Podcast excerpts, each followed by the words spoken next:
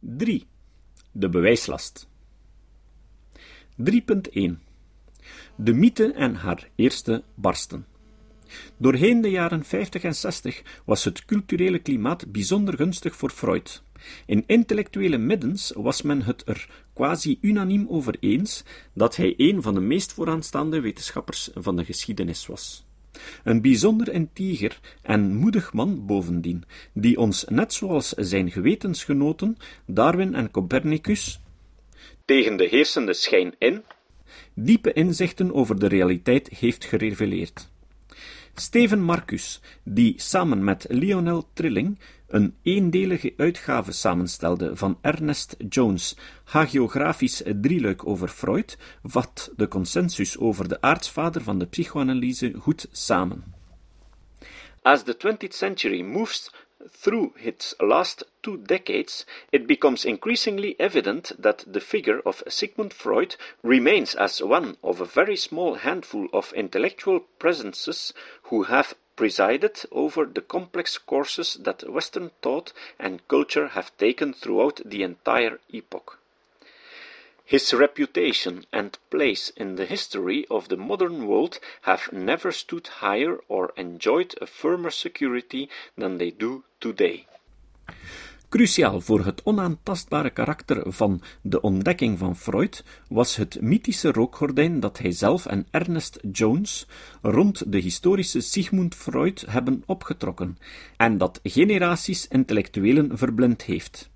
Deze legende vertelt ons hoe de onverschrokken waarheidsvorser Sigmund Freud, in de ontzagvolle woorden van Thomas Mann, het steile pad eenzaam en op eigen kracht beklommen heeft. Toen Freud na deze lange en heroïsche tocht uiteindelijk het continent van het onbewuste en de rol van de infantiele seksualiteit ontdekt had, probeerde hij deze onthutsende ontdekkingen in wetenschappelijke kringen wereldkundig te maken, maar stootte hij op een muur van irrationeel verzet. Hij had verboden terrein betreden. Hij had de diepe slaap van de mensheid verstoord. Het boek dat de eerste barsten aanbracht in deze mythe, die ook nu nog door een deel van het grote publiek voor waar wordt aangenomen, was The Discovery of the Unconscious van de historicus Henry Hellenberger. In zijn uitvoerig hoofdstuk over Freud betoogt Ellenberger dat de mythe van de vijandige weerstand die Freud destijds trotseerde gebaseerd is op een overdrijving van het antisemitisme en de vermeende Victoriaanse vooroordelen die de aanvaarding van de psychoanalytische inzichten in de weg stonden. Van groter belang is dat de ideeën van het onbewuste en de rol van de seksualiteit, waarvoor Freud altijd zijn volstrekte originaliteit heeft benadrukt, volgens Ellenberger in werkelijkheid al zijn terug te vinden in het werk van onder andere Harbert, Fincher, Nietzsche, Maynard, Mol, Kraft-Ebbing, Schopenhauer en Janet. Ere wie ere toekomt? Vanzelfsprekend, maar in de meeste gevallen maakt het niet bijster veel uit. Wie de wetenschappelijke evidentie voor deze geplagieerde ideeën bekijkt, zal inzien dat er überhaupt weinig eer te rapen valt. Zie verder.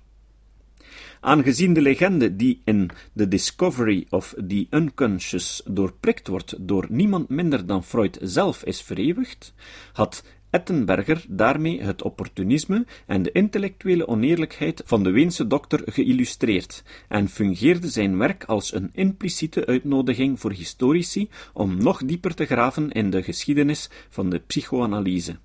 Tot de historici, die het pad van Ellenberger verder volgden en de Freudiaanse legende op de helling zetten, behoren Paul Rosen met zijn boek Freud and His Followers en Frank Soloway met Freud, Biologist of the Mind.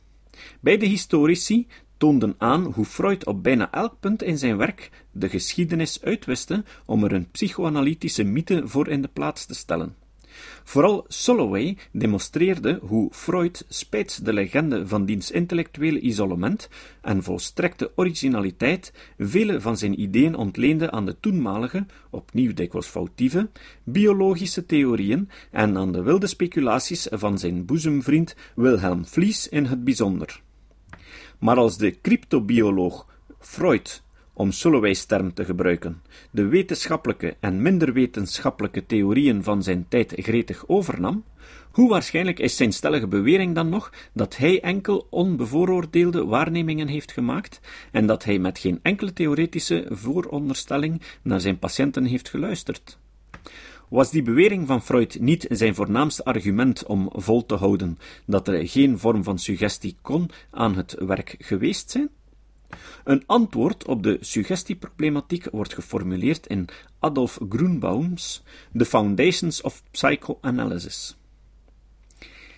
In deze kritische studie toonde Grunbaum aan dat de kritische evidentie aan de hand van vrije associatie en interpretatie waar Freudianen prat op gaan, in feite een artefact is van de theorie en derhalve principieel ongeschikt is om betrouwbare kennis te leveren over de menselijke geest. En zelfs wanneer de psychoanalyticus in staat zou zijn om de betrouwbare en objectieve gegevens te verzamelen, beschikt hij nog steeds niet over de basis om er de causale constructies mee op te zetten die schering en inslag zijn in de Freudiaanse literatuur. De verdienste van Grunbaums ahistorische aanpak is het feit dat zijn kritiek de psychoanalyse tot in haar eigenlijke en algemene fundamenten raakt. Als de klinische bevindingen van de psychoanalytici immers hopeloos door de factor van de suggestie besmet zijn, waarom zouden we dan nog enig geloof hechten aan de psychoanalytische theorieën die erop gebaseerd zijn?